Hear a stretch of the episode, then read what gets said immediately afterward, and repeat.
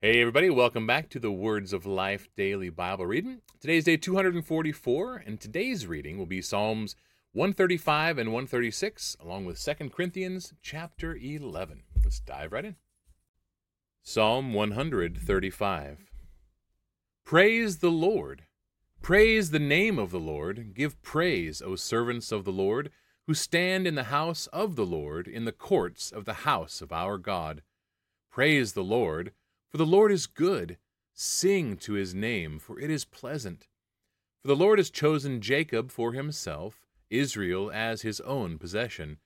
For I know that the Lord is great, and that our Lord is above all gods. Whatever the Lord pleases, he does, in heaven and on earth, in the seas and all deeps. He it is who makes the clouds rise at the end of the earth who makes lightnings for the rain and brings forth the wind from his storehouses. He it was who struck down the firstborn of Egypt, both of man and of beast. Who in your midst, O Egypt, sent signs and wonders against Pharaoh and all his servants, who struck down many nations and killed mighty kings, Sihon, king of the Amorites, and Og, king of Bashan, and all the kingdoms of Canaan, and gave their land as a heritage a heritage to his people, Israel. Your name, O Lord, endures forever, your renown, O Lord, throughout all ages. For the Lord will vindicate his people and have compassion on his servants. The idols of the nations are silver and gold, the work of human hands. They have mouths, but do not speak. They have eyes, but do not see. They have ears, but do not hear, nor is there any breath in their mouths. Those who make them become like them, so do all who trust in them. O house of Israel, bless the Lord. O house of Aaron, bless the Lord. O house of Levi, bless the Lord. You who fear the Lord, bless the Lord. Blessed be the Lord from Zion, he who dwells in Jerusalem, praise the Lord. Psalm 136 Give thanks to the Lord, for he is good, for his steadfast love endures forever. Give thanks to the God of gods, for his steadfast love endures forever. Give thanks to the Lord of lords, for his steadfast love endures forever. To him who alone does great wonders, for his steadfast love endures forever. To him who by understanding made the heavens, for his steadfast love endures forever. To him who spread out the earth above the waters, for his steadfast love endures forever. To him who made the great lights, for his steadfast love endures forever. The sun to rule over the day, for his steadfast love endures forever. The moon and stars to rule over the night, for his steadfast love endures forever to him who struck down the firstborn of Egypt, for his steadfast love endures forever, and brought Israel out from among them, for his steadfast love endures forever, with a strong hand and an outstretched arm, for his steadfast love endures forever. To him who divided the Red Sea in two, for his steadfast love endures forever and made Israel pass through the midst of it, for his steadfast love endures forever.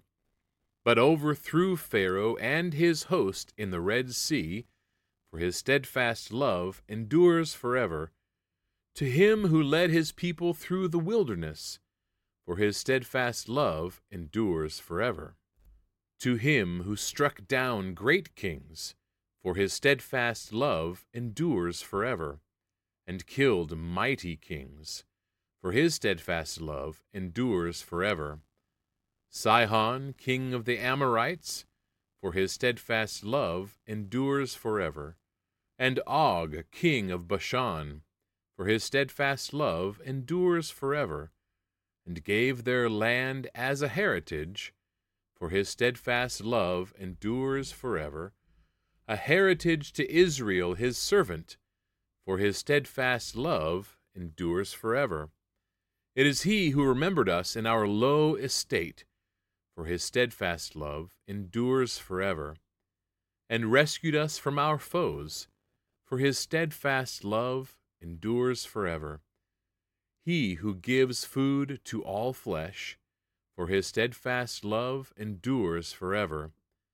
Give thanks to the God of heaven, for his steadfast love endures forever.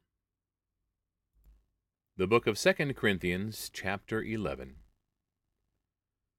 I wish you would bear with me in a little foolishness. Do bear with me. For I feel a divine jealousy for you, since I betrothed you to one husband, to present you as a pure virgin to Christ. But I am afraid that as the serpent deceived Eve by his cunning, your thoughts will be led astray from a sincere and pure devotion to Christ.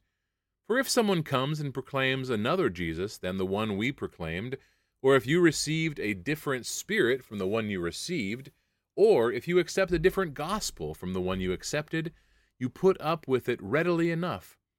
Indeed, I consider that I am not in the least inferior to these super apostles. Even if I am unskilled in speaking, I am not so in knowledge. Indeed, in every way we have made this plain to you in all things. Or did I commit a sin in humbling myself so that you might be exalted? because I preached God's gospel to you free of charge? I robbed other churches by accepting support from them in order to serve you. And when I was with you and was in need, I did not burden anyone, for the brothers who came from Macedonia supplied my need. So I refrained and will refrain from burdening you in any way. As the truth of Christ is in me, this boasting of mine will not be silenced in the regions of Achaia. And why? Because I do not love you? God knows I do. And what I am doing, I will continue to do in order to undermine the claim of those who would like to claim that in their boasted mission they work on the same terms as we do. For such men are false apostles, deceitful workmen, disguising themselves as apostles of Christ. And no wonder, for even Satan disguises himself as an angel of light. So it is no surprise if his servants also disguise themselves as servants of righteousness. Their end will correspond to their deeds. I repeat, let no one think me foolish, but even if you do, accept me as a fool, so that I too may boast a little. What I am saying with this boastful confidence, I say not as the Lord would, but as a fool.